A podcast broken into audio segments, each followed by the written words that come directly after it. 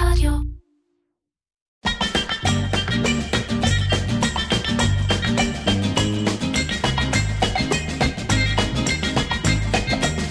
עיר קצ'ר, קריאיטיב פודקאסט, עם מירן פחמן. אהלן, אור פיאלקוב, נעים מאוד. מה העניינים? מה נעים מאוד, אנחנו מכירים. אה, הבעלים והמנכ"ל של פיאלקוב אה, בע"מ, דיגיטל. דיגיטל בע"מ, שזה, איך אתה סוכנות? דיגיטל? סוכנות דיגיטל במובן של, אה, נגיד בשפה שלנו, אה, שבעיקר עושה מה שנקרא פייסבוק, גוגל, אינסטגרם, אה, כאלה, מי, נכון? אאוטברן, כן, טאבולה. כל כן. מה שקשור לפרסום ממומן. כן, אז זה, זה מהעולם הזה, ואחד מהמובילים, בטח, בטח המו- המוכרים, תכף נדבר גם איך, איך אתה כזה מוכר, כי יש המון. אבל אה, אנחנו נתחיל גם הפעם, אנחנו נתחיל את, הפרק שלנו בפינה 60 שניות פוקוס, אה, בשיתוף אה, פוקוס מוצר הוידאו החדש של אה, ואני מבקש ממך להתחיל ככה בסיפור של 60 שניות, נגיד על הלקוח עם הבקשה הכי מוזרה שהייתה לך. אז האמת שהחודש היה לי איזה לקוחה לשעבר שהתקשרה, והיא ביקשה גישה לחשבון גוגל שלה, ואני לא הבנתי מה היא רוצה, כי היא מחוברת לחשבון אה, של הגוגל שלה כבר כמה חודשים מאז שהיא עזבה אותנו, והיא ממש התעקשה על זה, היא אמרה לי מה השם משתמש והסיסמה, וכאילו... ניס, נתתי לה, והיא אמרה זה לא זה, ואז לא הבנתי מה היא רוצה, ואז היא אמרה לי, תחפש את השם שלנו בגוגל, וחיפשתי, ואז היא אמרת לי, אני רוצה את השם משתמש את הסיסמה, לשנות את התוצאות בדף הראשון. היא לא הסבירה את זה ככה, היא אמרה כאילו, אני רוצה לשנות את מה שכתוב פה, ואמר, אמרתי לה, תשמעי, זה מנוע חיפוש, זה גוגל, כאילו. והיא מנהלת שיווק, זה יש חברה ענקית. הדמין שבה היא יכולה להקיש כן, זה מה שהיא חשבה, שהיא. מחליטה מה יצא שאתה עושה תוצאות חיפוש על השם שלהם. זה היה. פשוט הזוי, כאילו, אתה יודע, מנהלת שיווק, מתעסקת בדיגיטל. ואיך הגבת? לא, לא, לא ידעתי מה להגיד, אתה יודע, כאילו, אתה אומר לה, תשמעי, זה גוגל, זה מנוע חיפוש, הוא מחליט מה יש שם בתכנים, והיא אמרה לי, ואם אני לא רוצה להופיע שם, אמרתי לה, הוא לא שואל אותך, זה המנוע חיפוש הכי גדול בעולם, כאילו, ככה זה בנוי. מטורף. אתה נתקל בהרבה, מה שנקרא, בורות של? לקוחות? Uh, האמת, האמת שכן, כן. אני נתקל בהמון בורות, גם בעולם של הדיגיטל אני נתקל בבורות, וגם בחוסר הבנה אפילו בסיסית, כאילו, איך דברים עובדים, מושגים שלקוחות לא מבינים. אז אה, הנה מושג אולי ש... שלקוחות כדאי שיכירו. אה, נדבר רגע על פוקוס של Outbrain, באמת זה מוצר הוידאו ה... כבר לא כזה חדש של Outbrain, אבל די חדש של Outbrain, אה, שהוא יודע אה, לספר סיפור וידאו של ב-60 שניות. אה, אתה, אתה עובד הרבה עם, אה, עם Outbrain, נכון? אתה בטח כן. מכיר, אולי ת, אם תרצה אחר כך להשלים. אה, אני רק אגיד שבאמת סיפור וידאו ב-60 שניות, ויש לו אחוזי צפייה מאוד מאוד גבוהים, כמעט לא עושים עליו skip, כמעט פי שתיים וחצי מאשר אה, במקומות אחרים. למה? כי ב... בפוקוס של Outbrain הגולשים בעצם בוחרים לראות את הוידאו, אה, זה לא שהוא מתחיל להתנגן או משהו כזה, אה, ולכן הוא מאוד אפקטיבי. אתה עובד עם... אה, כן, אני חושב שהיתרון הכי גדול של המוצר הזה זה שהוא באמת נותן לך אנשים שרוצים לראות את הוידאו, הרי מה שקורה לנו גם ביוטיוב וגם בפייסבוק זה שבפייסבוק זה מתנגן בפיד ואז המון אנשים מדלגים על זה ופייסבוק סופרת צפייה לפי שלוש שניות ואז מספיק שלשנייה הסתכלת בפיד אז הם סופרים את זה בתור צפייה וביוטיוב זה כאילו אתה בא לראות משהו לא אחד. משנה, טריילר, אה, לשמוע מוזיקה ודוחפים לך פרסומת. והמון פעמים אתה לא מדלג, כאילו, או שאתה שומע מוזיקה וזה רץ ברקע, או שאתה כאילו, אין לך כוח עכשיו לעשות דילוג, כי זה פרסומת שתקועה שם, ואז מבחינת המפרסם זו הצלחה אדירה, היה לנו 100% צפייה, או שהיה לנו צפיות, אבל המציאות היא שאנשים לא רואים את זה עד הסוף. ופה נכון. הבן אדם רואה כאילו... אה, מודעה, לוחץ עליה, נפתח לו הוידאו בגדול מול המסך, ורק אז הוא מנ- אה, צופה בזה, ואז אתה תופס בן אדם שבאמת צופה בוידאו, באמת אה, צופה בו עד הסוף. הוא רצה ולא- לצפות בו, כן. כן, הוא רצה לצפות בו, והוא גם לא צפה חמש שניות מתוך וידאו של דקה, הוא צופה, האחוז השלמה שם הרבה יותר גבוה מאשר מוצרים מקבילים. זה עוד יתרון מאוד גדול, כי אתה יודע, בעולם של הוידאו זה היה כזה עולם של שתי חברות, פייסבוק וגוגל, היום יש לך עוד מתחרה שאתה יכול לשים בו עוד כסף ולקבל תוצאות לא רעות. אה, נכון, אז אפשר להגיד פעם, ניסיון שלך שזה גם אפקטיבי. כן. אה, ועוד יתרון שאתה יכול כאילו לשים על הסרט אה, כפתור שמעביר אותך לאתר, ואז עוד לקבל עוד כניסות לאתר מזה, לא רק וידאו. מגניב מאוד, אז תודה לפוקוס ולאוטבריין. אנחנו בפרק 62 של עיר קצ'ר, גם היום אנחנו מתארחים באולפן של ישי רזיאל. מי שהשבוע הפציץ בג'ינגל מטורף למטבחי זיו. אה, מקווה שזה ייתקע לכם באוזניים, אם אתם שואלים את עצמכם מי עשה את זה, אז אה, ידידי הטוב ישי, וגם השבוע אנחנו, הפרק הוא בשיתוף אג'ו, רשת הפרסום ברדיו הדיגיטלי, והחברה שמשווקת את הפרסומות של ספוטיפיי ב... החברה שמשווקת את הפרסומות של ספוטיפיי בישראל, כן, כן, כן, סתם נתקעתי. זהו, אה, ואנחנו באמת, אז השבוע אנחנו באמת עם, עם אור. מבחינתי זה, זה, זה הולך, עוד פעם, זה מהפרקים האלה שיש בהם הרבה חלק לימודי. אה, כי אני חושב ש... וגם אני אומר לך רגע, אני חושב שרוב המאזינים מצד אחד אומרים לעצמם אנחנו כאילו מבינים בדיגיטל, אנחנו גם אנחנו לא עושים בעצמנו, אנחנו מפעילים אנשים שעושים פייסבוק, גוגל וכולי, אבל מצד שני תמיד מרגישים כאילו הם לא מבינים מספיק, כאילו הם מבינים מאוד מאוד מלמעלה, אה, ו... ואז אולי חלק מה... אה, מהשיחה איתך תביא איזה תובנות מעניינות. בין היתר יש לך גם קבוצה מאוד גדולה בפייסבוק, נכון? מקצועני פרסום בפייסבוק? נכון, זו הקבוצת דיגיטל הכי גדולה בארץ. אז א' אם אתם לא חברים אז אתם מוזמנים אה, להיכנס. מה, מה תספר רגע מה זה על הקבוצה? אז אה, לפני שנתיים, שנתיים, שנתיים וחצי, אני ויאן ינקו, שהוא גם אה, אחד המקצוענים הכי גדולים בפייסבוק בארץ, החלטנו לפתוח קבוצה לשאלות וכל מיני דברים שקשורים לפייסבוק, והיא פשוט צברה תאוצה בקצב מדהים, כאילו הצטרפו אליה מאות, מאות אנשים בחודש, זה הגיע כבר לאלפים בחודש, ואנחנו עומדים היום על 24 אלף איש, ויש שם כמות של אה, שאלות ותשובות מטורפת ביום. נכון, שבעיקר באמת, כמו שאני רואה, זו קבוצה שעונה להרבה מאוד אנשים שעושים בעצמם אה, פייסבוק, גוגל וכולי, אה, מפרילנסים קטנים שעובדים, אה, נכון, עובדים גם עם, עם הכי... אני חושב שיש שם הכל, החל ממנהלי שיווק ועד פרילנסרים קטנים ועד אנשים שרוצים לקדם את עצמם ועד למנהלי שיווק וחברות הייטק וסטארט-אפים, זה ממש, יש מגוון מכל השוק של הדיגיטל. אבל תגיד רגע, בתוך באמת עולם כזה שבאמת... יש אלפי אלפי אנשים שעושים את, את מה שאתה עושה כביכול. איך מצליחים לבלוט מעל, איך מצליחים להיות זה שהוא גם יש לו קבוצה כזאת, גם אתה שם קבוע שמוזמן לכנסים, שמזכירים אותו ב... אה, לא יודע מה, כשיש אה, כתבות, אה, איך, איך מצליחים, איך מצליחים לבלוט מעל כולם? חושב שהדבר הכי חשוב... מה תיתן לי קלישאות של עבודה טובה? לא, לא, לא, זה מה זה עבודה טובה, זה אין לנו מאה אחוז הצלחה, אתה יודע. וכולם עושים עבודה טובה. כולם עושים עבודה טובה, חלק יותר, חלק פחות, אני בטוח שיש קמפיינים שאני לא הצלחתי לעשות טוב ומישהו אחר הביא תוצאות יותר טובות ממני. אני חושב שמשהו שמאוד שמתי עליו דגש בכל השנים האחרונות זה באמת ללמוד. לעומק כל דבר שאני מתעסק איתו וכל הזמן להתעדכן בחידושים. להבדיל מתחומים אחרים, דיגיטל זה עולם שמשתנה על בסיס יומי ויש כל כך הרבה דברים ללמוד. אני לא רוצה לזרוק פה Buzzword, אבל עולם כמו אוטומציה שעכשיו נכנסנו אליו, לדוגמה מישהו השאיר פרטים בדף נחיתה, הוא אוטומטית מקבל אימייל. אה, מאיתנו שאומר לו תודה רבה שנרשמת, הוא מקבל אס.אם.אס, זה נכנס לתוך גוגל שיט, זה נכנס לתוך הרשימת דיבור של הלקוח, זה פותח ללקוח בתוך ה-CRM משתמש חדש, וכל זה נעשה בתהליך, כאילו מבחינת הלקוח זה שקוף, הוא בנה דף נחיתה וכל הדברים האלה קורים באופן אוטומטי, אז אה, באמת עולם שנכנסנו אליו, לדוגמה בשנה האחרונה, הוא באמת תפס תאוצה, ואנחנו משתדלים לעשות אותו כמה שיותר טוב, כל יום לשכלל אותו.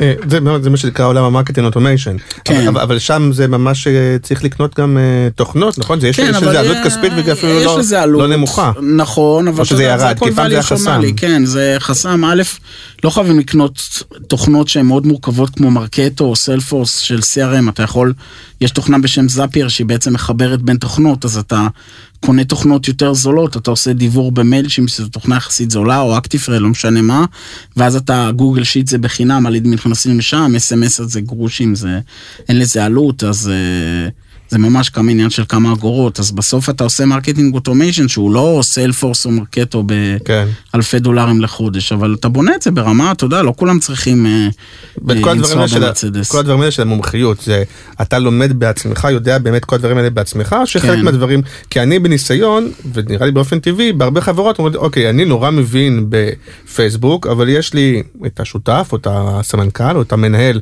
הוא מאוד מבין בגוגל, וזה מאוד מבין באינסטגרם, וזה מבין, אתה כאילו כאילו בעצמך ממש מבין, אני בתור שלב- הבעלים והמנכ"ל גם מבין ממש hands on הכל. אה, קודם כל אני תמיד אנסון, אני גם עובר על אה, קמפיינים וגם מנהל קמפיינים בעצמי, אבל אני עושה את זה לשמור על כשירות, אבל אני היום לא מאמין שאתה יכול להתמקצע רק בפלטפורמה אחת. כל לקוח מתאים לו משהו שונה, אם אני סתם הייתי מתמקצע רק בפייסבוק, לקוח היה בא אליי, יכול להיות שפייסבוק זה לא העולם שלו. הוא מתעסק עם צעירים, צעירים זה יותר אינסטגרם, זה יותר סטורי, אני צריך להתאים לו את התמיל מדיה שלו, אז היום להתעסק רק בפלטפורמה אחת זה לא פתרון טוב. ברגע שאתה רואה את זה ברמה הוליסטית של כל הדברים שיש בשוק, אתה יכול להתאים לו את מה שהכי כדאי לעשות. לא זה ברור אבל אה, דווקא כחברה זה ברור הרבה פעמים בחברות אה, נגיד יש whatever, המנכ"ל מבין ומכיר את כל הפלטפורמות אבל לעומק יש לו בן אדם שמכיר אתה ממש לומד בעצמך אז נגיד כמה שעות אתה לומד ביום או כמה אתה מקדיש ללמידה כי, כי משתדל זה, לא על, זה לא על הדרך זה לא על הדרך, תשמע, אני לפחות שעתיים ביום עושה את זה. איך זה דואג- קורה בפועל תספר לי.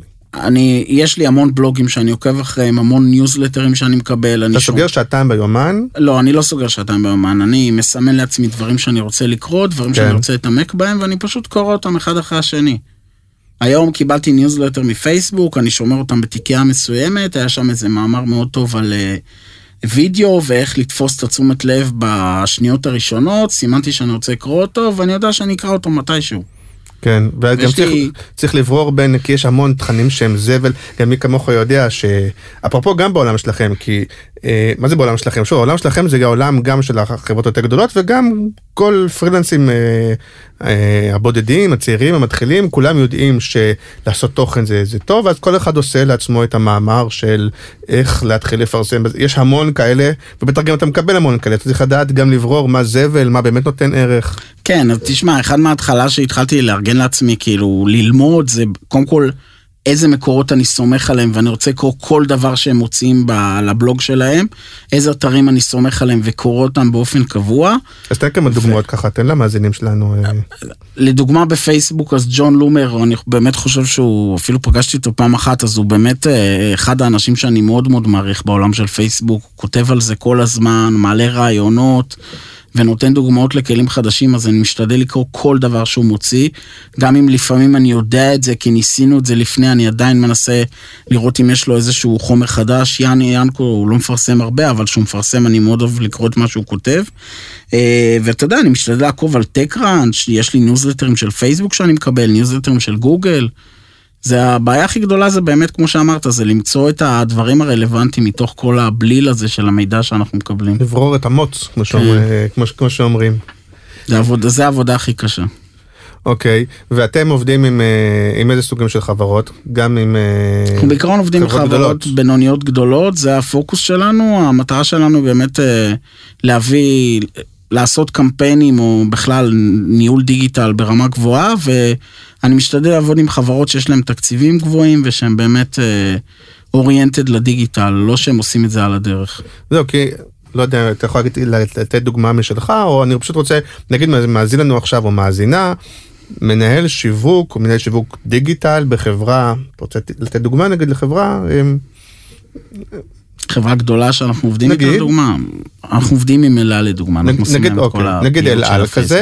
אה, ש, שרוצה לעשות מה שנקרא את הדיגיטל הזה, ויש לו כמה אפשרויות, באופן עקרוני אני מדבר עכשיו. הוא יכול לעשות את זה עם המשרד פרסום שלו, כי לרוב החברות הגדולות יש משרדי פרסום, ולרוב המשרדי פרסום יש היום גם אה, כלים או חברות דיגיטל סבירות, בוא נקרא לזה ככה, שנותנות מענה סביר, אם פעם לא היה בכלל, היום...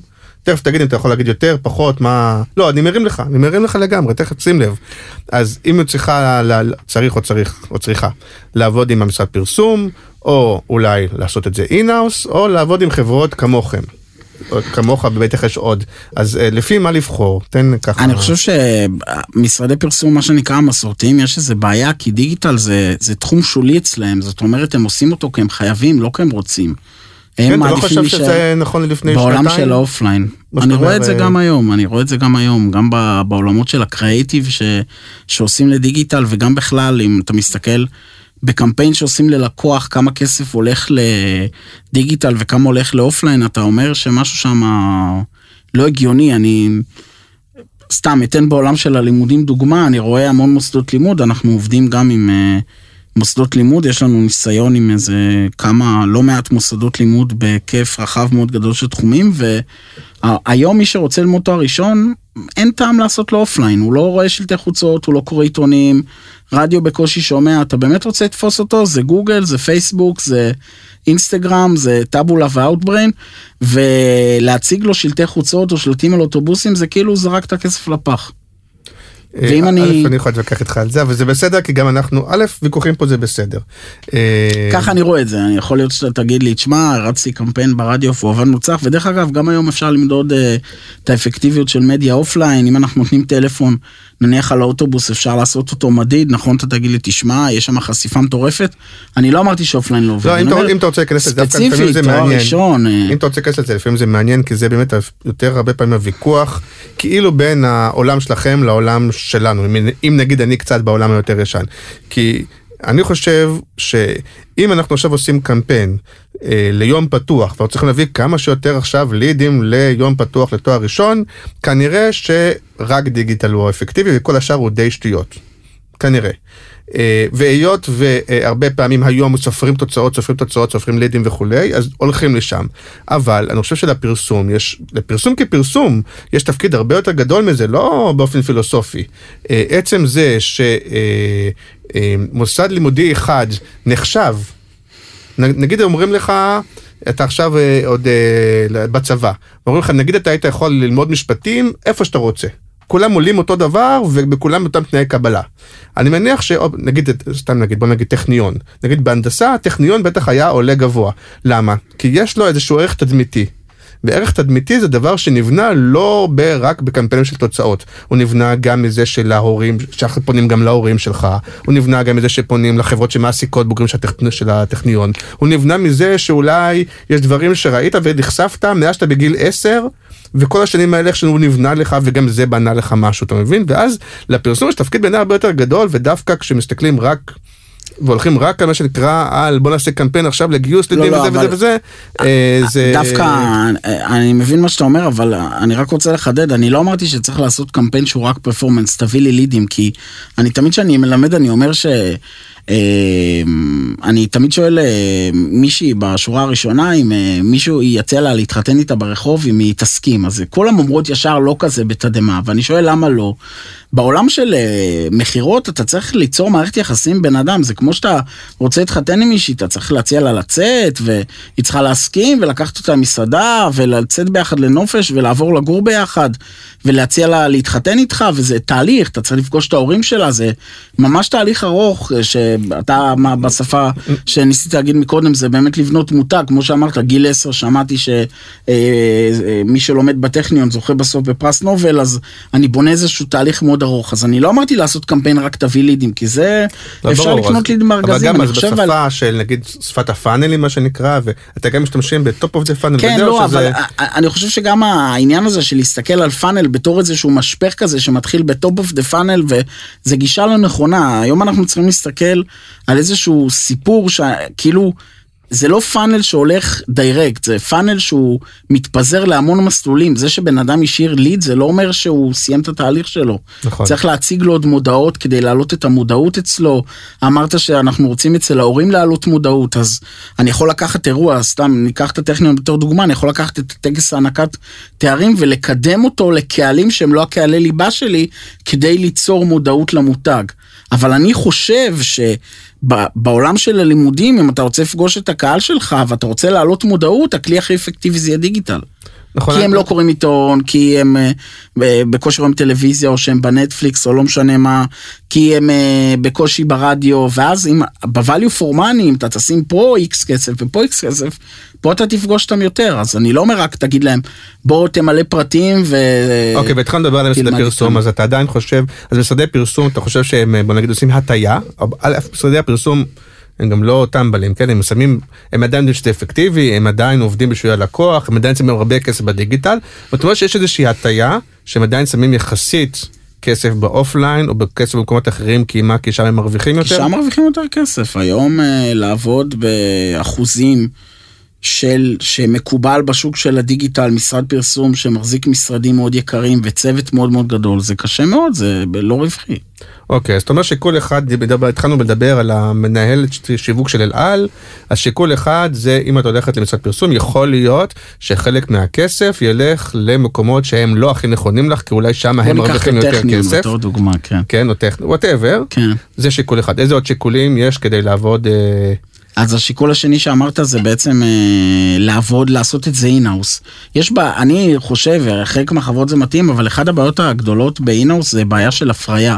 זאת אומרת, אתה מביא מישהו שיעבוד אצלך בעסק, השוק של הדיגיטל זז כל כך מהר, א', אתה לא יכול לדעת מה הידע שלו ברמה המקצועית, כי לרוב אתה בתור מנהל שיווק, אתה לא מומחה בדיגיטל עד לרמת ה-bits and bytes, אז בא בן אדם, הוא מציג את עצמו שהוא תותח בפייסבוק או בגוגל. בסדר, אני אגנוב את העובד הכי בן זונה של אופי יעקב נניח, ונביא אותו יכול אליי. להיות, ויכול להיות שהעובד הכי טוב שלי לא יעשה לך עבודה טובה, אתה לא תדע את זה, אתה לא תדע איך כן. לבדוק את זה. הבעיה השנייה זה שלקחת לי את העובד הכי טוב, אוקיי? עוד חודש, חודשיים, שלוש, ה- ה- אוטומטית הרמה שלו יורדת, כי השוק כל הזמן יוצא עם חידושים. איך הוא לומד, איך הוא מתעדכן. אצלי במשרד הוא כל היום מתעדכן, כל היום לומד משהו חדש. אוקיי, ואתה רואה שכן הוא... כל היום אני עובר איתו אה, על בסיס כמעט יומי, כאילו, על כל לקוח שלו, ורואה איך אנחנו משתפרים. חושב על רעיונות חדשים. הוא יושב בסוף לבד במשרד אה, שנתנו לו, ואומרים לו, לך תמציא את עצמך מחדש. אז, אז איך בכל זאת... אה, דרך אגב, זה לא רק לקוחות- אני, גם העובדים שלי, הם מפרים הדדית אחד את השני וגם אותי, באים אליי עם רעיונות, באים אליי עם דברים חדשים שיוצאים, באים אליי עם כלים שהם רוצים לנסות. אז איך, איך את בכל זאת לקוחות שיכולים לבחור ספק של כזה, של דיגיטל? מה, לפי מה הם יכולים למדוד? לפי מה הם יכולים לראות?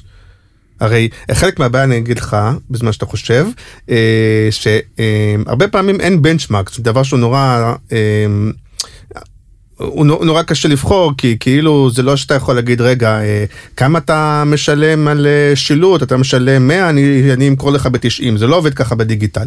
זה הכל נורא נורא נורא נורא תלוי אה, מה המשימה שלך, מה אתה מוכר, מה השוק שלך, התקופה, הכלים, אי אפשר כמעט למדוד, אי אפשר כמעט להשוות תפוחים לתפוחים, נכון? בין הספקים. כן, כי בעולם הישן זה, אתה כאילו אומר לבן אדם, בוא נעזוב שנייה את העולם של הקרדיט בצד, אתה אומר לבן אדם, כמה עולה אצלי אה, פריסת מדיה, בעיתון או תשדיר? כמה או... עולה אצל המתחרה, אני אלך למי שיותר זול, זה בסוף זה אותה מודעה בסוף, אני קונה את אותו עמוד 16 בידיעות. פה זה לא רק שאתה, הוא צריך לדעת לקנות את המדיה בצורה נכונה, כאילו לדעת לפנות לאנשים הנכונים, ולא סתם אני זורק דוגמה, לטרגט לך אנשים בצרפת ולא בישראל. אתה גם צריך לדעת מתי לשחק עם התקציב, מתי להעלות את המודעות, מתי להחליף מודעות. יש כל כך הרבה עבודה בעולם הזה של הניהול קמפיינים, גם לדעת לבחור את הפלטפורמה הנכונה זו שאלה מאוד מאוד חשובה.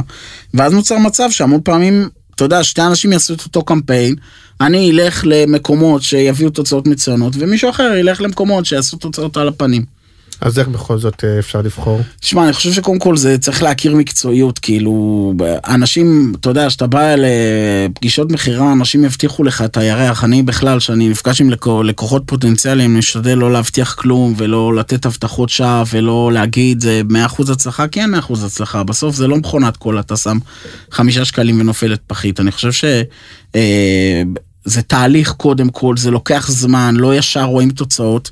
וצריך להשקיע בזה גם כסף, צריך להשקיע בזה זמן. יכול להיות שאנחנו ננסה סוג אחד של קרייטיב והוא יגיש שלון טוטאלי, ננסה סוג אחר של קרייטיב והוא יהיה הצלחה מסחררת. אז אני חושב שא', אפשר לבקש אה, ממליצים, לקוחות שעובדים עם אה, איתי לדוגמה, או לא משנה, עם כל משרד פרסום אחר, הרבה זמן בעולם של הדיגיטל. אתה יודע, המון פעמים לקוחות אומרים לי, תמליץ לי על אה, לקוחות מהתחום שלי. עכשיו, זה אבסורד, כי אם אני אעבוד עם מישהו מהתחום שלך, אתה לא תרצה לעבוד איתי, אבל צריך בכללי, מה רמת שירות שאתה מקבל, מה רמת יחס, מה התוצאות, מה ההגדרות של אה, תוצאות שרצית לקבל בתור לקוח, ומה קיבלת בסוף.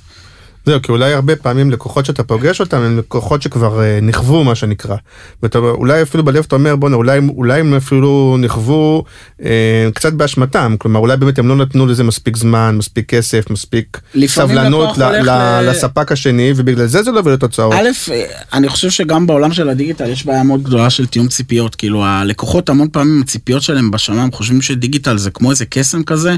אני, אין לי מיתוג, אין לי מותג, אין לי פרזנטור. אני פה אעשה החזר על ההשקעה מטורף, על כל שקל שאני אשקיע אני אקבל 10 שקל חזרה, והעולם לא עובד ככה.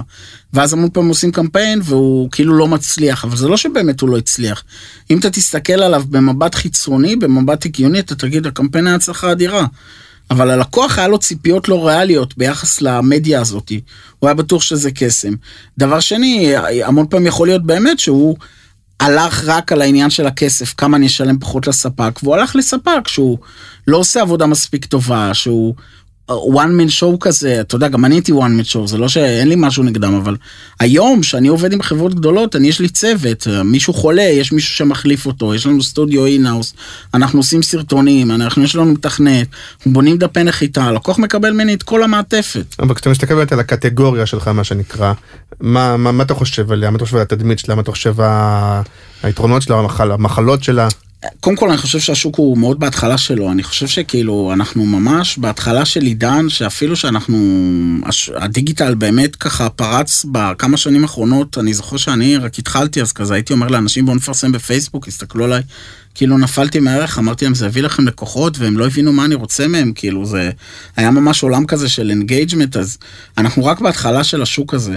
דבר שני, אני חושב שיש פה בעיה מאוד מאוד גדולה, שהשוק מוצף באנשים שלרוב או שהם לא למדו בכלל או שהם עושים איזה קורס של כמה חודשים והם באים ואתה יודע, מתחילים uh, לעשות קמפיינים, חלקם מאוד מוצלחים, אבל הרוב הגדול יש להם הבנה מאוד צרה, מאוד... Uh, אה, נקודתית. ו... תשמע, זה גם הייתה הבטחה מקורית באיזשהו מקום של פייסבוק וגוגל וכולי, שהם כאילו במקור כאילו אמרו תקשיבו לא צריכים אה, משרדי פרסום או ספקים אנחנו סלף סרוויס אתם יכולים לעשות את זה לבד אתם רוצים נכון במקור מה הבעיה? אתם רוצים היום, לפנות לאנשים בישראל יש... בזה וזה וזה. תפנו תכתבו לי מי אתם רוצים תעשו את זה לבד.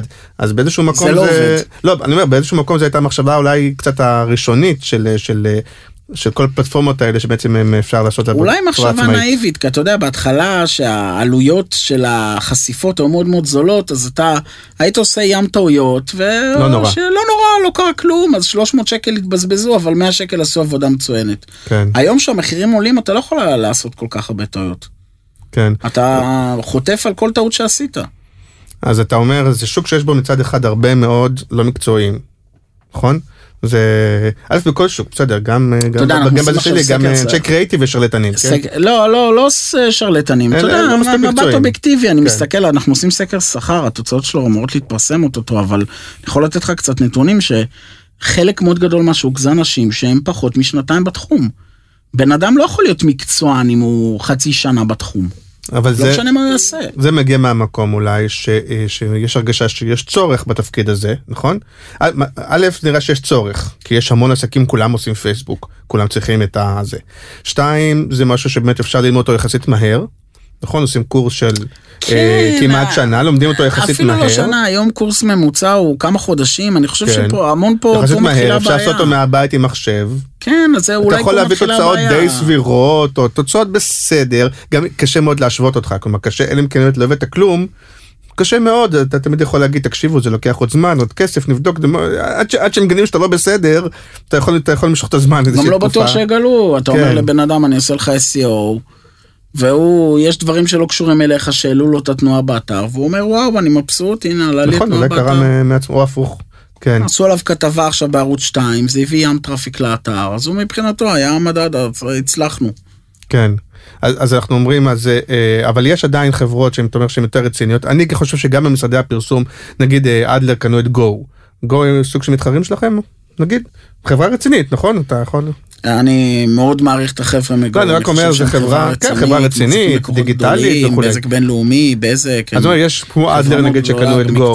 כן. אה, מקן, יש להם באמת מחלקת או חברת דיגיטל, שוב, דתך עליה קצת או יותר, אבל גדולה, רצינית וכולי, ורוב המשרדים אה, יש להם, עוד פעם, מי יותר טוב, מי פחות טוב, מי נותן יותר זמן והשקעה ומי פחות וכולי, אבל אה, אבל אתה אומר עדיף ללכת לגדולים, למנוסים, לזה אפילו אם זה עולה קצת יותר. דרך אגב, איך מתמחרים?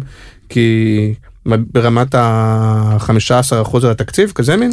משהו כמו אחוז מהתקציב זה בערך משהו שהתקבע בשוק הזה של צריך לשלם איזשהו אחוז מהתקציב ועלויות קריאיטיב בנפרד ודפי נחיתה וכל המסביב הוא בנפרד. כן, שזה... אבל אתה יודע, במשרד פרסום מסורתי מה שנקרא, זה כאילו היית בונה תוכנית שנתית, אז היית משלם כאילו על המדיה, וזה היה נכנס בפנים האסטרטגיה, הקריאיטיב, הכל. נכון. והיום... זה היה מאוד מאוד רווחי בגלל זה. מאוד רווחי, אבל היום שלקוח בא ואומר תעשה לי תוכנית אסטרטגית, זה משהו שאתה יודע, זה צריך להשקיע שם עשרות שעות. אה, אתה לא יכול להגיד ב-15% שאני מקבל על המדיה או ב-20% שאני מקבל על המדיה, אני אעשה לך גם תוכנית אסטרטגית שנתית של אה, עשרות עמודים, זה לא ריאלי.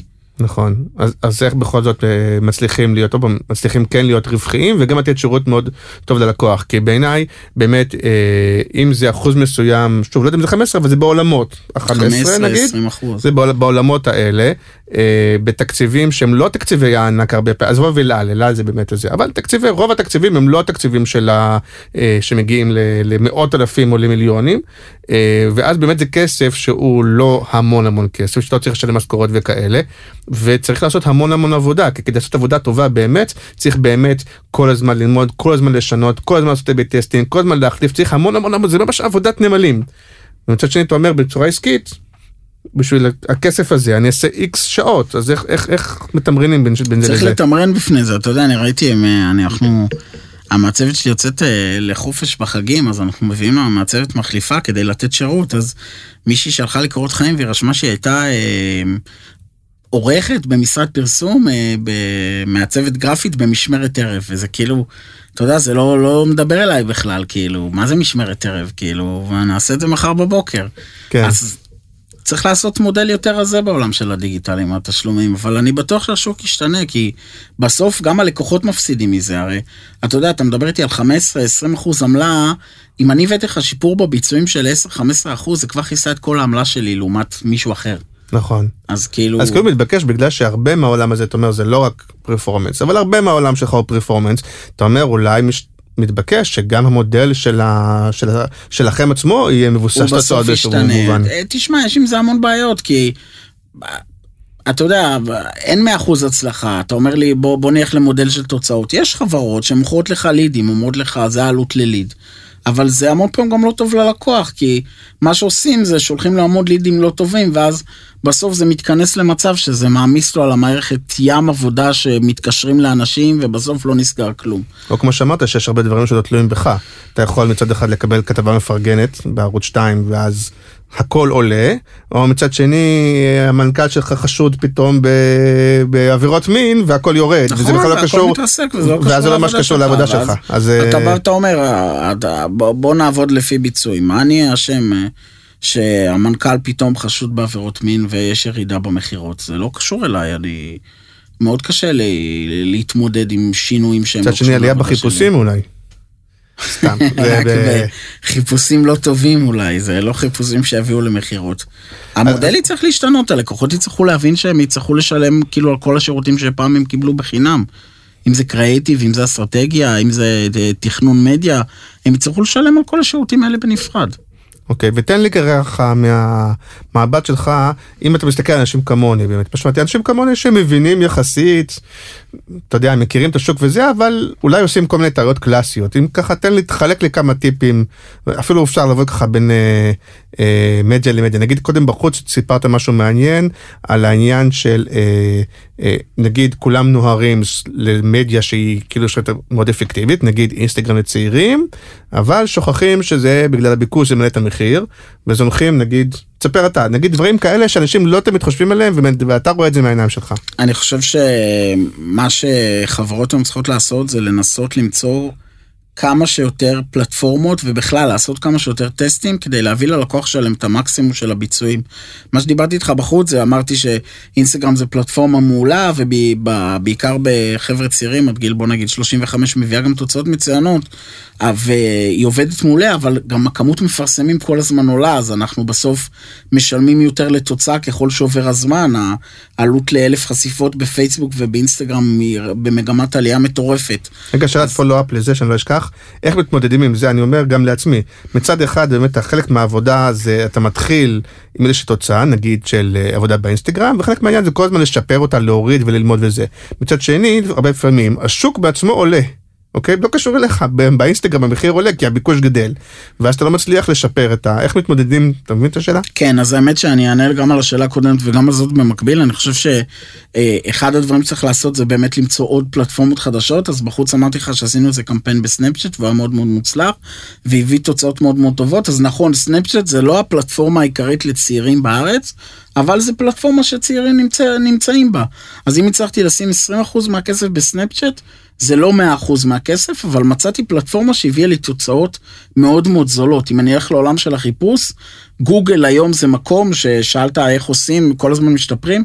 יש היום תחומים שבתור מפרסם בגוגל, אתה לא יכול אה, לפרסם שם. אם אתה לדוגמה חשמלאי בתל אביב, אין לך כמעט סיכוי, האינדקסים הם שיעדיפו לשלם פי אלף יותר ממך כדי להביא את הגולש פנימה, כי כל גולש כזה, הוא בטוח יקנה איזשהו אה, חשמלאי מתוך האינדקס שלהם, אז הם מקבלים כן. פר קנייה, כן, אז כן. הם הרבה יותר רווחיים מאשר בן אדם שמתקשר, שומע את המחיר והוא שילם על זה עכשיו 30 שקל לקליק.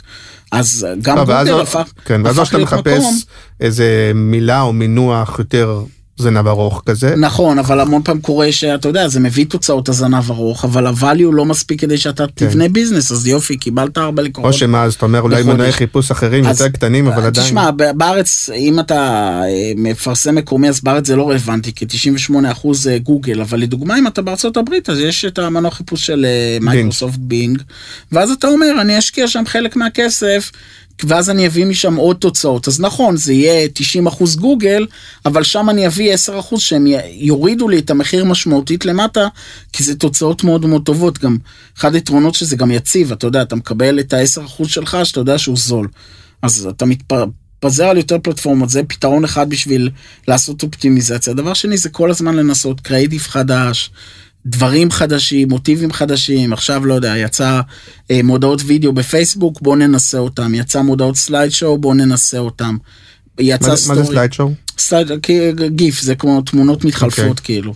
יצא סטורי, בוא ננסה את הסטורי. יכול להיות שהיום הוא לא יעבוד, ועוד חצי שנה עובד מצוין, אבל אתה, כאילו כל הזמן צריך להיות בחזית של הטכנולוגיה. וכשאתה אומר בוא ננסה, מה זה אומר? לצורך העניין קח. כסף, ויכול להיות שהכסף הזה ילך לפח, ויכול להיות שהכסף לא. הזה יביא תוצאות לא, פנטסטיות. התכוונתי בוא ננסה זה, בוא ננסה שבועיים, בוא ננסה יומיים, בוא ננסה על... זה תלוי אה, בתקציב, אבל אה, אתה יודע, סתם, בוא, נשים, שוב, זה תלוי בלקוח וכמה עולה כן. מכירה, אבל נגיד, אני אומר, סתם, אני אשים עכשיו 500 שקל על הסטורי, ואני יודע שליד אמור לעלות לי 50 שקל, אז אני אעשה כל מיני קהלי יעד, ותשמע, אני קורא לזה כמו לחפש נפט, אני, רק תביא לי את הסימנים, תראה לי שפה היה... אה, קהל מסוים שהביא שתי לידים ב-100 שקל, ואז אני יודע שזה ב- בעולם שלי. אני אנסה להוציא שם עוד כסף ולראות אם אני באמת מצליח לעמוד ב-50 שקל לליד, יכול להיות שלא. אבל אני מחפש סימני נפט. והיום את כל הדברים אתה עושה עדיין ידני, כי כן העולם הולך גם, נכון, למקומות שבהם יש מערכות שיודעות לעשות את זה באמת גם בצורה אוטומטית ולמצוא איפה, איזה קהל, באיזה מסר, באיזה מדיה מביא לי את התוצאה הכי טובה. או שאני קצת... אה, יש מערכות או שזה רק על הנייר בינתיים. אני אגיד לך את האמת, אני לפחות, מהניסיון, אין תחליף לבן אדם. כאילו, המערכות האלה המון פעם עובדות מאוד מאוד טוב, ואחרי כמה ימים מתקלקלות או מפסיקות לעבוד, והן פשוט ממשיכות לשרוף כסף. אני יכול אפילו לתת דוגמה, לפייסבוק יש איזה כלי חדש יחסית, קוראים לזה Dynamic Creative Optimization, אתה מעלה מלא תמונות, מלא טקסטים, מערכת עושה מלא שילובים, והיא כאילו אמורה למצוא לך את השילוב המנצח ולהשקיע בו את כל הכסף. ואני גם בהתחלה רצתי כמה טסטים, ולחלק מהלקוחות זה עובד מדהים, וחלק מהלקוחות זה פשוט עובד מעולה, ובאיזשהו שלב זה מתחיל לשרוף כסף, וכאילו, זה, כל השילובים האלה, זה מייצר לך המון מודעות, זה פשוט שורף לך את הקריאיטיב מהר מדי, ובפייסבוק אחד הדברים שאתה צריך לעשות זה למשוך עם הקריאיטיב כמה שיותר עד שאתה מחליף לקריאיטיב הבא, ופה העלית כבר ארבע תמונות וארבע טקסטים, ונוצר פה מלא מודעות, ואז כאילו אתה בשבועיים שרפת קריאיטיב שיכולת להמשיך איתו אפילו חודשיים. בוא נדבר רגע על... באמת על... לדוגמה, בקטע הזה, אני דווקא דיברתי עם העובדים שלי, אמרתי, בוא, בוא נרד מהכלי הזה בינתיים, עד שהוא ישתפר, יש שם הרבה דברים שפייסבוק צריכה לעשות כדי שהוא ישתפר. תחזרו לעבוד ידנית, כאילו, תעלו מודעה, תנו לה כסף, ואז אני אגיד לך מה אנחנו עושים, יש חוקים אוטומטיים, גם בפייסבוק, גם בגוגל, אנחנו מתחילים להגדיר חוקים אוטומטיים. אם המודעה הוציאה 5 דולר ולא הביאה קליקים, תעצור אותה. אם היא הביאה ליד, אבל אני מצפה לליד ב-50 שקל, וליד עלה 80, תעצור. הביאה שתי לידים, אבל כל ליד עלה 70 ואני רוצה ב-50, תעצור, כל מיני חוקים כאלה שאנחנו עומדים תוך כדי ניסיון. וגם המערכות האוטומטיות האלה, אם אתה לא תזין להם חוקים שאתה יודע אותם מראש, כן. הם לא יעבדו, הם כאילו, אתה יודע, הם ירוצו על אוטומט, זה לא יעבוד. אז זה מעניין, איזה, איזה סוג של אנשים, כאילו, הם אנשים כמוך, כמו העובדים שלך? מצד אחד, אנשים עם יכולת אנליטית מאוד גבוהה וכולי, מצד שני, יש פה באמת איזה אסטרטגיה, איזה, איזה skills יש לדעתך באנשים שעושים את העבודה הזו בצורה טובה? ככל שעובר הזמן אני מבין שא' צריך אנשים שהם חכמים, דבר שני, אנשים שרואים באמת ראייה מרחבית והם לא נעולים על משהו אחד. מתמטיקה זה כלי פה מאוד מאוד חשוב, אנשים צריכים לדעת כאילו,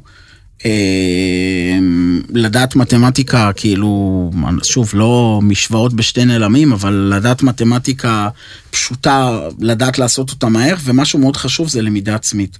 זה משהו שאנחנו עושים גם תהליך גיוס שלנו. אני שמתי לב שרוב האנשים שאני לפחות אה, נפגשתי איתם בתהליכי גיוס שלנו, זה לא קורה אצלם באופן טבעי. זאת אומרת, אתה יודע, אני שואל שאלות כמו, מה אתה קורא, מה למדת, אחרי איזה בלוגים אתה עוקב, אנחנו לא מגייסים ג'וניורים, אני מגייס אנשים שהם כבר כמה שנים בתעשייה, ואתה קולט כאילו שאתה שואל, אתה יודע פרסום בלינקדאין? לא. איך תלמד את זה? אתה מקבל תשובות כמו אני אעשה גוגל, יש שם איזה מיליון ארבע מאות תוצאות על לינקדאין uh, advertising בגוגל, איך אתה תדע מה נכון ומה לא נכון, אז אם אתה רואה בן אדם שיש לו תהליך למידה טבעי, שהוא בתור עצמו יודע ללמוד לבד בלי שאתה תחזיק לו את היד ותלמד אותו, זה לדעתי אחד הדברים הכי חשובים בתחום, הרוב נופלים פה. בוא נדבר רגע על קריאיטיב, נושא כאוב? זה נושא מאוד כאוב, כן. כן. כי זה גם תהליך, אבל בוא, בוא נדבר, uh, בהתחלה מה? בהתחלה אמרת קריאיטיב, הלקוח יביא, משרד הפרסום שלו יביא, נכון? לא, לא, אני, אני דווקא, אני חושב שבעולם שלי אני מעדיף שאנחנו נעשה את הקריאיטיב, כי המון פעמים... זאת אומרת, קורא... זה לא אחרי שהבנת שזה לא עובד כשזה לא מגיע, שת...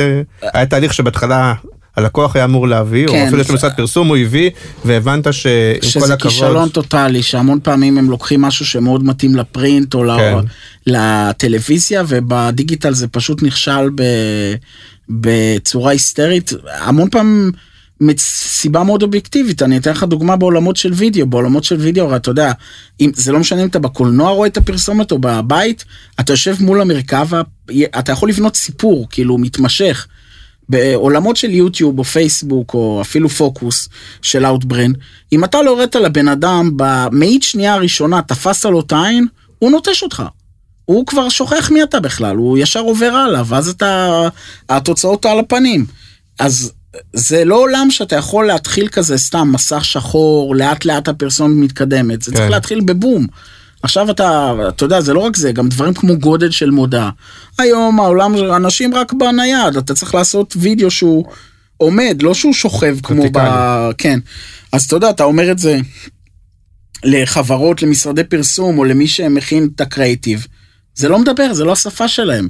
אני עורך וידאו שלי יודע שאם הוא לא מביא לי ריבוע או ורטיקל, אין לנו על מה לדבר, אנחנו לא עושים סרטונים שהם... אה, נמתחים ככה על המסך, פשוט חבל, זה, יש לנו the case studies על זה. ש... לא, מה שמפתיע אותי זה שכאילו, אבל כנראה שזאת המציאות, שאני מרגיש שזה כאילו שיחה שהייתי עושה לפני שנה, ושאני חושב שכן הרבה, גם משרדים וגם לקוחות וגם זה התקדמו, וכאילו, אתה אומר, רוב המצב הוא כזה, כמו שאתה אומר עכשיו, אתה לא, אתה לא מרגיש לא שינוי, לא התבגרות, לא. הבנה.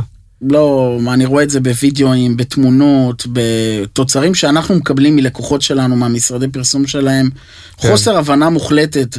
אני אתן לך דוגמה, סטורי. מי שמבין סטורי, אתה יודע, אני לא כזה חובב של אה, אינסטגרם בתור שימוש עצמי, אבל סטורי אתה צריך לעשות swipe up כדי uh, כן. לעבור לאתר. אז רשום, אה, שמים, שולחים לך מודעה, רשום עליה, לחצו לי... כאן. מה לחצו כאן? זה לא, לא לחיץ, כאילו, המודעה צריך למשוך אותה למעלה, אז אתה יודע שאתה מקבל את זה לא, פעם, פעמיים, שלוש. זה חוסר הבנה או שזה באמת, אני חושב שזה חוסר הבנה. או, לא, לא, זה לא מהעניין צריך להכין המון אלמנטים, עוד פעם צריך לעשות את העוד גודל, אלמנטים, כן, עניינים. אבל המעצבת שלי, היא בחיים לא תעשה לך מודעת סטורי אם אה, לחצו כאן. זה ב-DNA שלה כבר היא מבינה, היא, היא שואלת את עצמה מה האלמנט שאני אעשה כדי לגרום לבן אדם לעשות swipe up, כאילו, למשוך למעלה. כן. אז מה עשיתם בסופו של דבר? אז אתם... אתה יודע, אז אתה שולח... התחלתם לעשות את הקריאיטיב לבד? תשמע, התחלנו, קודם כל אני חייב להגיד שהעובדת הראשונה שהבאתי לפיאלקוב דיגיטל זה היה מהצוות. אני הבנתי מראש שפה יש בעיה, אתה לא יכול להסתמך על אנשים אחרים, לא בדפי נחיתה, לא בקריאיטיב. אתה יודע, אנשים חושבים דף נחיתה, אני אשים טופס, אני אשים מלל, אני אשים סרטון, זה יעבוד. לא, זה לא יעבוד. לא יעבוד מספיק טוב, כן. לא יעבוד מספיק טוב, תשים כפתור טלפון, ת, ת, תדאג שהווידאו יהיה בגודל הנכון, תדאג שהטופס יהיה בגודל הנכון, זה יעבוד הרבה הרבה יותר טוב. נכון. ומצד שני, אני לא רוצה לתת לקוח אחר, שלא נגד את הלקוח הקודם. מישהו מה? ש... תן לקוח שלך? מה, אז, לאיזה דוגמה אנחנו נותנים? לא, אני אומר, כי מצד שני, נגיד, כן אולי תכף תגיד החיסרון אצלכם, שוב, אני אומר, אצלכם זה כובע של כמוכם, כן, אנחנו לא מדברים כרגע ספציפית, אה, הוא שלא תמיד יש את ההבנה של חוקי המותג, ובדיוק הקפדה על פונטים, על צבעוניות, על גריד, על כל... עכשיו לפעמים, דרך אגב, לפעמים זה לפעמים יכול להתנגש.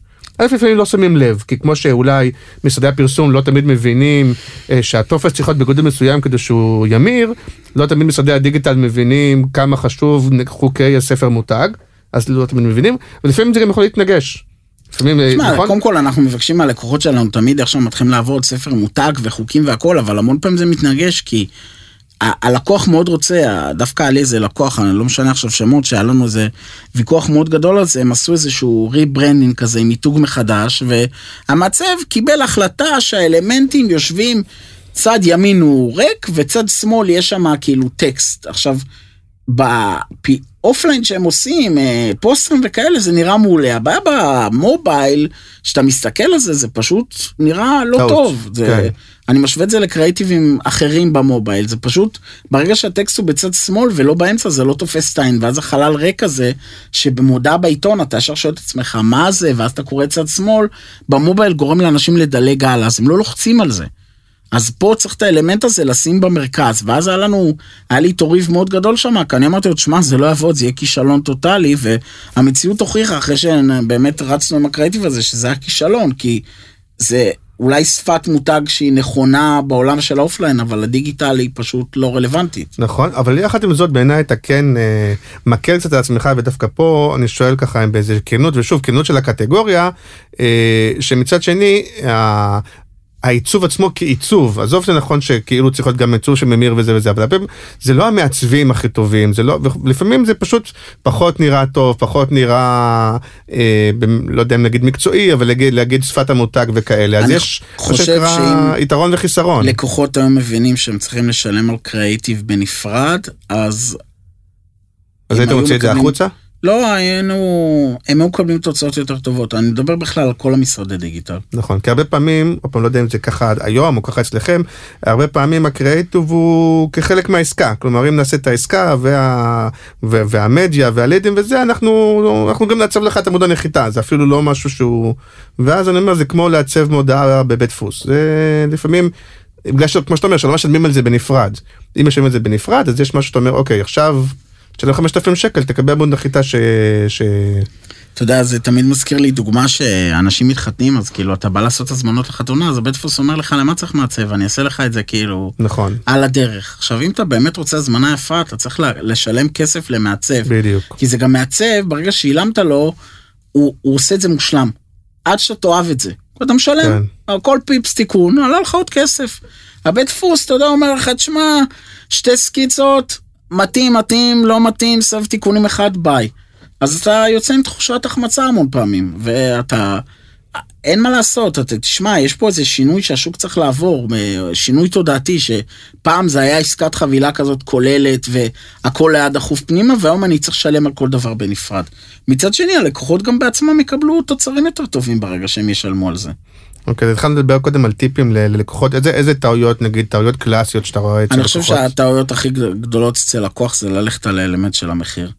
שהם הולכים עם מי שמציע להם את ההצעה הכי זולה, אני רואה את זה בכל תחום, בבניית אתרים, זה תחום שאני לא מתעסק איתו, אנחנו לא בונים אתרים, אבל אני רואה את זה המון פעמים שאנשים באים לבנות אתר שהוא צריך לעלות 30-40 אלף ומישהו נותן להם ב-8,000 והתוצר הוא פשוט ברמה שזה לא מחזיק היום אה, מעמד ולא לדבר על עוד שנה, שנתיים, שלוש שהטכנולוגיה תתקדם.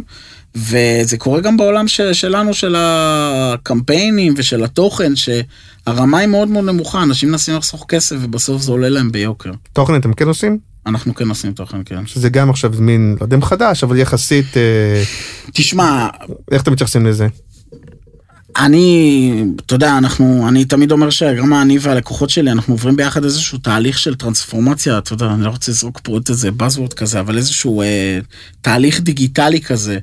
אה, הרבה יותר קל היום לגרום לאנשים לקרוא כתבה, או יותר נכון לאנשים הרלוונטיים לקרוא כתבות באינטרנט. זה יהיה, הרבה- אני גם יודע ב- להעריך כמה אנשים קנו כתבה, אם אני קניתי לה את המדיה, ואני יודע בדיוק מי האנשים. ו- יש לך איזה דוגמה לספר שיהיה כזה יותר אה, יותר ברור נגיד על משהו שהנה עשינו לו תוכן עשינו לו כתבה ו... נניח יש כן. איזה רשת מסעדות, אז אתה יודע שאם עכשיו יש סניף חדש... אני מרים לך לדוגמאות לקייס סטאדי זה דווקא אני נותן לך אתה, אתה פחות רוצה לדבר על לקוחות אה, על דברים אמיתיים? אני אגיד לך מה, אני... זה החלק שאני לא, מפרגן לא, יש אני- מקומות שאני מקשה ויש מקומות שאני אני- אני יודע, מפרגן. אני מנסה לחשוב על לקוחות שהם כאילו, אתה יודע, זה המון פעמים אתה לא רוצה לספר על לקוח על דברים ש... שאולי לא רוצה אולי לא שידעו. רוצה שידעו, כן. איך שנוח בסדר. אבל- אבל אתה יודע מה, אני יכול לתת דוגמה מצוינת, אוקיי? כן. האמת שזה case study שגם כתבתי עליו אה, מאמר שאמור לצאת בקרוב, וזה case study שגם אמור לצאת יאללה. בפייסבוק פור כן. ביזנס, וגם הרציתי עליו בכנס אה, לפני שנה. עשינו קמפיין לעיריית אופקים, יש להם שכונה חדשה, הם רצו אה, למכור אותה, לגרום לאנשים לבוא מהמרכז, לגרום לאנשים לבוא מהסביבה, ובאמת להתעניין בשכונה החדשה. זה, יש שם המון יחידות דיור, והמטרה הייתה, היא הייתה כפולה. מצד אחד, הקבלנים רק זכו במכרז, והם רוצים שיהיה להם רשימות של אנשים שמתעניינים, כדי שהם לא ישקיעו המון בשיווק. מצד שני, כבר היה שם איזושהי יוזמה מהתקופה של המחאה החברתית, שרצתה לבנות שם אה, שכונה לצעירים, ולא למשפרי דיור או למשקיעים, וזה ליד התחנת רכבת באופקים והכל. ומה שקרה זה ש... אתה יודע, אנחנו בנינו שם סרטון, ואז קנינו גם אה, אה, כתבת תוכן שלמה באיזשהו עיתון מאוד גדול, וקידמנו את זה לתושבים הרלוונטיים, צבענו את כל מי שנכנס לכתבה, ואז בעצם אמרנו בוא תירשם כדי לבוא, עשינו מעין, אה, הם עשו הפנינג שם באופקים, שהם קיבלו סיור בעיר, והראו להם את הפארק, ואת התחנת רכבת, ואיפה הולכת לקום השכונה, ואתה יודע, המון פעמים זה מאוד קשה, כי... אתה מגיע למצב שהעירייה רק סיימה את התשתיות והמקום ער- ערום, כאילו, אתה אומרים לך פה. יקום הבית שלך, פה כן. יהיה לך את הווילה, ומראים לך, אתה יודע, אתר בנייה, ואתה צריך לדמיין שאתה נכון. הולך לגור פה עוד כמה שנים. וגם בסרטון, גם ב- בכל מה שעשינו, אז כאילו ניסינו באמת להעביר את החוויה, אבל אחד הדברים שהיה בכתבה זה באמת ההבדל הזה בין אה, אזור המרכז שהוא מאוד עמוס וזה, לבין היופי הזה, אתה, לא, אני, אתה יודע, האזור של הדרום הוא מאוד יפה כזה, הכל פתוח כזה, ויש מרחבים, כן. וזה, אז זה עולם שהוא צריך מאוד להיכנס אליו, כי אני יכול להגיד לך מניסיון שאנשים קראו את הכתבה, ואז הם נכנסו להשאיר פרטים, הם היו אנשים הרבה יותר רלוונטיים מאנשים שסתם נפלת עליהם מפרסומת. כאילו הכתבות הם שכנעו אותם. תוכן היום זה עולם שאתה יכול דרכו להעביר, אפילו זה, זה נשמע קצת מצחיק, אבל בעניין של כמה דקות להעביר בן אדם איזשהו תהליך באינטרנט שהוא הופך מלא עניין אותי בכלל לגור בדרום, ל"אני, יש מצב אני קונה בית באופקים. אוקיי וחוץ מכתבות תוכן אה, אז גם- איזה- עוד תוכן אתם עושים איך אתה רואה את עולם התוכן? א', לקוחות עצמם שאנחנו, כתבת תוכן לא חייבת להיות באתר, המון פעמים אתה יודע, זה אתרים גדולים, זה אכסניה שלקוח רואה, כאילו, לא לקוח, סליחה, שהגולש רואה את הכתבה, הוא מבחינתו, אפילו אם יהיה רשום בענק תוכן ממומן, הוא לא מבין שזה ממומן, הוא מבחינתו זה אכסניה מאוד מאוד טובה, זה בונה מותג. אבל המון פעמים גם תוכן אינפורמטיבי שאתה נותן באתר של הלקוח, כן. זה, יש לזה ערך עצום. ערך מאוד מאוד טוב, שאתה נותן לו ערך, לא רק, אה, סתם ניקח עולם של אוכל, אז זה לא רק בוא תקנה את המוצרים שלי, אלא הנה דוגמה למתכון, דוגמה לזה, זה המון פעמים מביא ערך לגולש. נכון, כן. ב- העולם היום של הפרסום הדיגיטלי, אתה גם צריך לתת לאנשים ערך.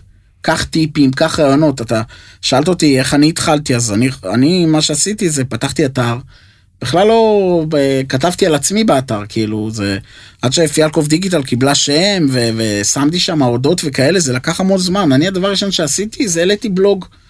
כל מיני דברים שקשורים לדיגיטל, שהיו שאלות שחזרו על עצמם. רגע אז ו- תתחיל עוד קודם מאיפה בכלל אתה ידעת לתת אה, עצות על דיגיטל? מה- מה למדת את זה? או שזה הכל... האמת אה, שזה, אתה יודע, זה... אוטודידקט. לא, למדתי את זה, אבל אה, הרבה למדתי לבד, אבל אני חושב שזה כמו כולנו בתחום הזה של הדיגיטל, אני התגלגלתי לזה. אני גרתי בסין, ואני חזרתי לארץ אה, אחרי שגרתי שם שנתיים וחצי, והיה איזה פעם חוק כזה, משרד הקליטה, שאתם מממנים לך קורס. אני בכלל רציתי ללמוד עיצוב גרפי, ואיפה שרציתי ללמוד עיצוב גרפי לא הביאו לי את הסילבוס מסודר. אז אה, היית בן כמה? רק... אה, לא זוכר, ב... זה... 20 ו- 29, כן. אה, לא זו- 28, 29, ואז חזרתי לארץ, היה לי סילבוס של המכללה מדיה לקורס דיגיטל, ומשרד הקליטה התקשרה מישהי ממשרד הקליטה, אמרה אם אתה לא מביא סילבוס עד יום חמישי, אתה לא תקבל את הכסף. בדיעבד הסתבר לי שהם אומרים את זה לכולם, כאילו, כן. רק כדי שתיקח את הקורס. אז ישר שאלתי לה את הסילבוס ממכללה ניו מדיה, והתחלתי ללמוד שם אה, אה, שיווק דיגיטלי, שזה כאילו ללמוד PPC, מדיה חברתית, SEO ובניית אתרים. זה היה באמת קורס יחסית ארוך, חצי שנה, פעמיים בשבוע. אנחנו מדברים לפני עשר שנים בערך? לא, שש שנים בערך. שש שנים? כן. אה, אז כל ההצלחה וכל הזה, זה שש שנים? מהרגע שאנשים פה באים, מספרים על ההיסטוריה שלהם, מתחילים פה בשנות ה-80, אתה מדבר פה שש שנים. אני אוקיי, בשנות ה-80 רק נולדתי, אז אה, כן, אבל... אה, אוקיי. אז אה, אתה יודע, התחלתי ללמוד, כאילו, למדתי במכללה והתחלתי לחקור נושאים שונים, התחלתי להריץ קמפיינים, גם שלמדתי במכללה, אז אני, מה שאמרתי, אמרתי, מה הטעם ללמוד אם אני לא אתנסה? לקחתי כסף שלי, פניתי לכל מיני חברות שלא היה להם נוכחות דיגיטלית, ואמרתי להם, בואו אני אעשה לכם קמפיינים, אתם לא תשלמו כלום. למזלי אז בזמנו אה, פגשתי את המייסד של בירה אלכסנדר, זה, מהמם. אם אנחנו בפינת פרגון אז כאילו, אמרתי לו שמע אני אעשה לך פייסבוק, זה לא יעלה לך כלום, אני אשקיע בקידום, את הכסף משלי, ובואו נראה מה אפשר לעשות, ובאמת עשיתי, העליתי להם תוכן ולינקים לאתר, והם עשו אז, היה אז ארלם שייק לפני שש שנים, אז אה, קידמתי אותו ביוטיוב, ועשיתי המון טסטים לראות מה עובד. אבל עם יד על הלב, זה משהו טבעי שאולי גם אתה, אם אתה מדבר שש שנים, כבר היה שוק של אה, פייסבוק, גוגל וזה בארץ, אז אולי יש משהו טבעי שמישהו יסיים ללמוד. אולי לא צריך לקפוץ מעל הפופיק, תלך למותגים הכי גדולים, אבל בא ואומר, גם ביר אלכסנדר בעיניי גם אפשר לבקש כסף, להגיד תקשיב, אני למדתי, אני קצת יודע, אני בוא, היה לך שלב כזה בהתחלה, לא? מה, רק עשית בחינם ל... לא, לא עשיתי בחינם, זה היה תוך כדי הלימודים, אבל... אה, כלומר, זה, זה טבעי שגם אנשים יעשו ויעבדו ואולי קצת יגלחו על זה זקן של לקוחות, זה לא, זה בסדר. השאלה כמה אתה לוקח, כמה, איך אתה מציג את עצמך, כן. ואתה יודע, אם אתה בא למותג גדול ואתה עושה לו את זה, זה כבר לא בסדר. כן, אבל, אבל לא חשוב, אבל, אה, אבל יחד איתך, אתה אותי, כן בתקופה שסילמו אלפים, עשו את הקורס הזה, נכון, זה כבר הייתה תקופה של ביקוש, וכבר יש, זה כבר שוק שיש בו אלפים של סיימו את הקורס כזה או קורס אחר, ויודעים לעשות קצת פייסבוק, קצת גוגל, אז תמשיך מפה, איך נהיית, אז התחלתי ללמוד את זה, והתחלתי להתמקצע, אתה יודע, בדברים, החל מדברים קטנים כמו איך לאחד עמודי פייסבוק, או איך להפוך עמוד פרטי לעמוד עסקי, זה פעם היה סיפור מאוד גדול. כן. והתחלתי לענות לאנשים לשאלות, ובאיזה שלב התחלתי גם ללמד, גם במכללה ניו מדיה לימדתי בזמנו, אחרי זה בדיגיטלנט ובעוד אלף ואחד מקומות. ואתה יודע, ברגע שאתה מתחיל ללמד, אתה גם מתחיל ללמוד דברים לעומק, כי אתה רוצה לענות לאנשים על שאלות. ועוד לקוח הגיע, ועוד לקוח הגיע, ואתה יודע, התחלתי להתמקצע בזה. אה, אוקיי, אני כאילו חסר לי, ה... שוב, זה מעניין אותי באופן אישי, דווקא בגלל שיש המון כאלה, אם אתה יודע להצביע כן על...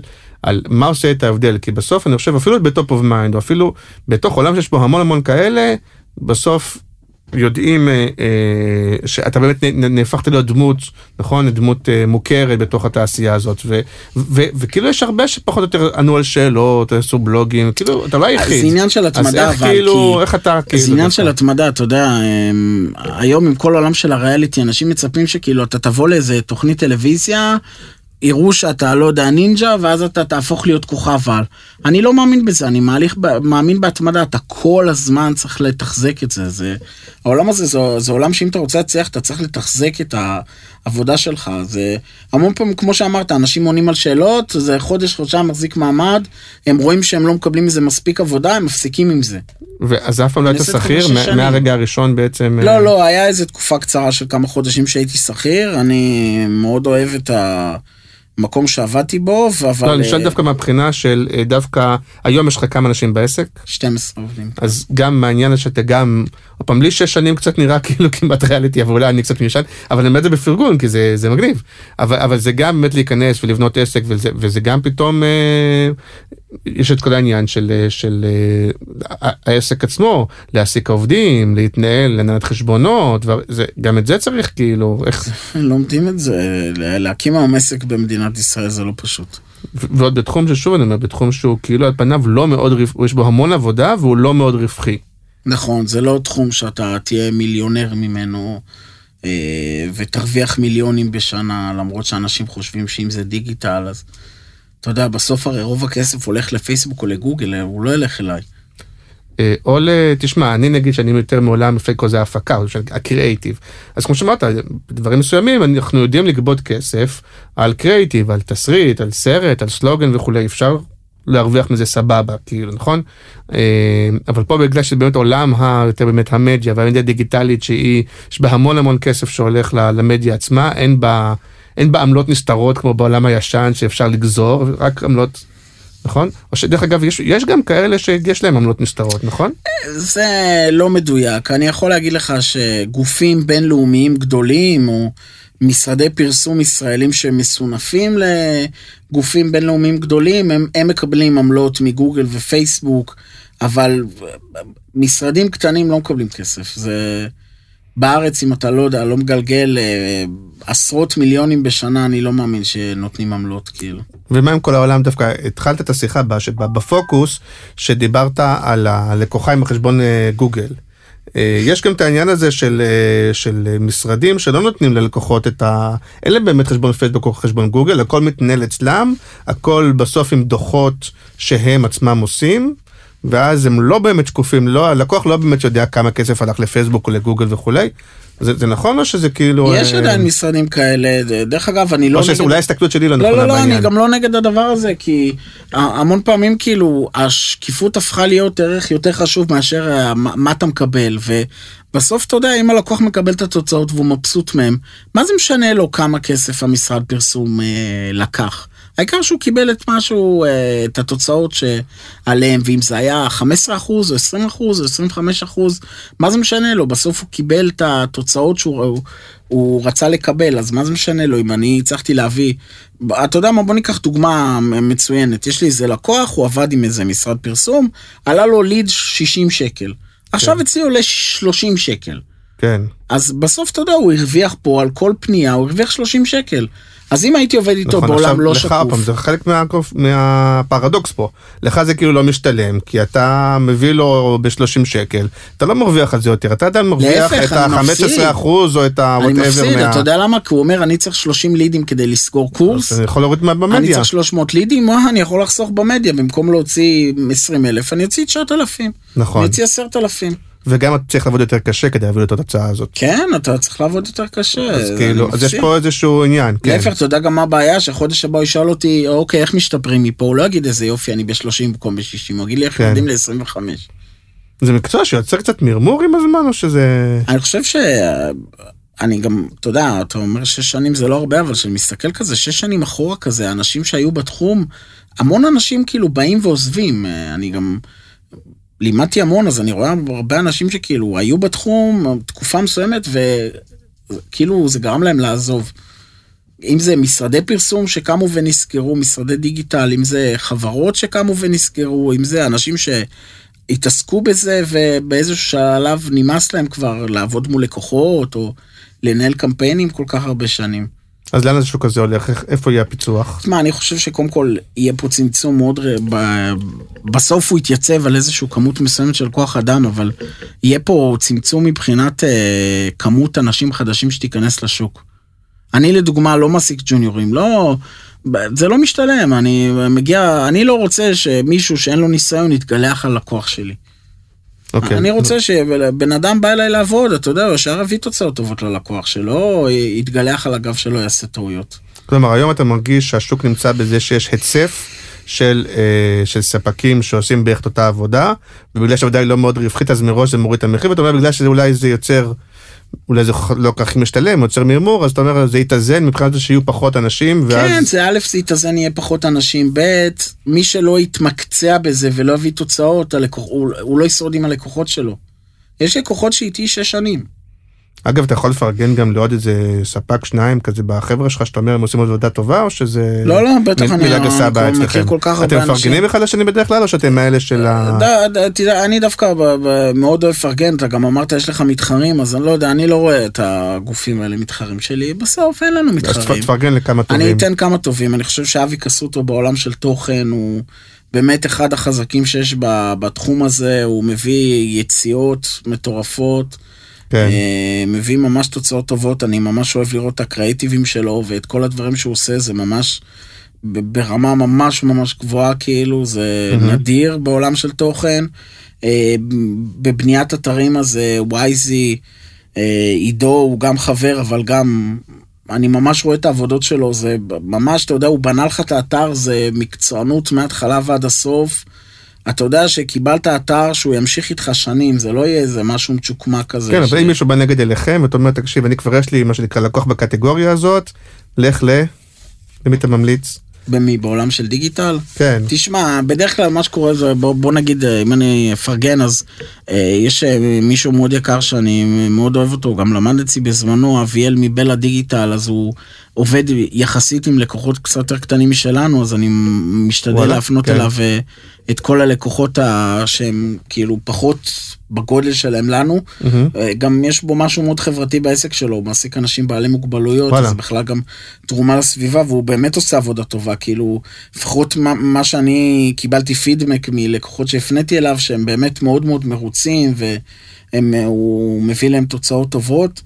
אה, אני חושב שהוא עושה באמת עבודה טובה, ואני בטוח שהוא באמת יעשה עבודה טובה. יש לי גם, אם אתה רוצה עוד איזה כמה דוגמאות, אז אורטל כהן, שהוא גם חבר שלי, אז אני חושב שהוא עושה עבודה מאוד מאוד טובה במדיה. יאללה, פרגנו מספיק, מי שלא הספקנו, לא כן. הספקנו, אכל אותה. תגיד רגע, את בתור אחד שקורא, כלומר אתה קורא ומבין וזה וזה, אז- אז שוב אני שואל, יש לך גם קצת איזה ראייה קדימה, קצת לאן, אתה קצת יודע מה הולך לקרות רגע, מה שאנחנו עוד לא, אולי אפילו מה קורה ואנחנו עוד לא יודעים שזה קורה ככה? נגיד, שנה קרובה, לא עכשיו אני עוד אגיד עשר לך שנים. כמה דברים. קודם כל, אני חושב שהעולם- תהליכים שקורים. התהליך הכי מרכזי שאני רואה שהמון תקציבים עוברים לדיגיטל, ואם פעם זה היה כאילו חלק מאוד קטן בתוצאות או בהוצאות של החברה, זה היה חלק מהאסטרטגיה הכוללת. היום לקוחות צריכים להתחיל לדבר על מה האסטרטגיה הדיגיטלית שלהם ואיך היא מתחברת לאסטרטגיה הכללית שלהם. וכשאני מדבר על אסטרטגיה דיגיטלית זה קודם כל מה המטרות שלך בתור חברה ואיך אני ממש מוריד את זה לבדידים, כאילו איך אני אה, משיג את המטרות האלה בפלטפורמות הקיימות שיש היום בשוק. כן. והדבר השני שבאמת השוק הולך אליו זה שרואים את זה דרך אגב גם בדוחות. ה- אם פייסבוק וגוגל תפסו 80-90 אחוז נפח מהשוק, היום השוק הולך לעוד שחקנים. לא גדולים, אבל, או חלקם גדולים, אאוטבריין טאבולה בעולם של תוכן זה באמת שחקנים גדולים, אבל גם הם היום נותנים לך אפשרות לעשות, אה, אה, איך קוראים לזה, אה, קמפיינים ישירים, זאת אומרת שמפנים ישירות למכירות או לדפי נחיתה, וזה מביא תוצאות לא רעות. והשוק משתנה, בסוף מי שיצליח זה מי שיצליח להביא המון אה, חברות מדיה, יצליח להביא המון פלטפורמות כאילו ולהביא תוצאות טובות, אני חושב שגם בעולמות של הוידאו זה בכלל תופס וידאו קצר, יותר נכון, זה 15, 30, 45 שניות, מביא תוצאות הרבה יותר טובות מתמונות סטטיות, שוב, לא תמיד, אני תמיד ממליץ לנסות, ומשרדי הפרסום, מה- לאן הולכים לדעתך? הם יאלצו לעבור לדיגיטל, מי שלא ימשיך לשם, פשוט אה, הלקוחות יעזבו אותו. לדיגיטל ברמה של ההפקה, כי נגיד אתה אומר, אתה נגיד המומחיות שלך היא לא לעשות את הכתבה, היא לא להכין את הוידאו, היא לא, נכון? כאילו, או... מה מה זה. מומחיות? אתה יודע, אנחנו... זאת אומרת אנחנו- פרסום יהיו מומחים בקריאייטיב עצמו, בתוצרים וכולי, לא, כי אתה לא יכול להביא אחת מהתוצרים. הם יצטרכו לקחת, ללכת לעולם של הדיגיטל גם בקריאיטיב וגם בהפקות וגם במדיה. אם זה לא יהיה שילוב של כולם, זה לא יעבוד. אוקיי. זה לא יחזיק מים אם הם רק יעשו את הקריאיטיב ויעבירו אותו למישהו אחר שיעשה מדיה. טוב. אמ, תודה רבה. זה... תודה שהזמנת אותי, זה בהחלט היה חוויה. דרך אגב, אני, אני לפני, אה, אתה בטח ראית, אני כאילו כתבתי בקבוצה, תשלחו לי שאלות וזה, אפילו בדרך כלל אני אומר בפרטי, אולי מישהו רוצה ככה לשלוח, יכול דרך אגב לבדוק, בלי, לא בדיחות וזה, נחמדים, שואלים למה אתה מחייך כל הזמן, אבל אה, א', לא... למה אני מחייך? לא, אני אומר גם לא 24 אלף איש, אמרתי אולי מישהו כועס, אולי מישהו יש לו שאלה, טרוניה, משהו, לא, לא, לא קרה, לא שאלו. אה, אני בטוח שיש אנשים ש... אתה יודע, אני, א', אני לא מפחד להגיד את הדעות שלי, גם בקבוצה וגם בעוד כן. מקומות, אז אני בטוח שיש אנשים ש... לא, אני לא בא להם בטוב, אבל אה, כן, זה יכול לקרות, אני...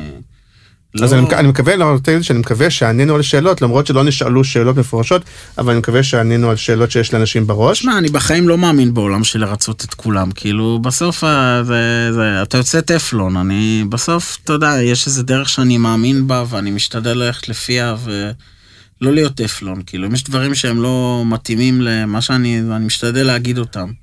אה, יש לי איזה רעיון, מישהו שלדעתי שאל כמה הוא לוקח השעת ייעוץ, דבר איתו, אני עכשיו קונה ממך חמש דקות ייעוץ חינם, סבבה? וגם זה לא רק בשבילי. איך מקדמים לדעתך בדיגיטל, איך מקדמים פודקאסטים? וככה מה שנקרא לקהילת הפודקסטרים, כי זה, זה שאלה. אתה התעסקת בזה קצת פעם? פחות, אה, אבל אתה יודע, ככה out of the הנה blue, אתגר, כן, out of the blue, קודם כל, השאלה הראשונה שהייתי שואל את עצמי זה למי הפודקאסט פונה, אז כן. הפוסט שלך, שלך קלאסי יש לו קלאסי, מאוד ברור.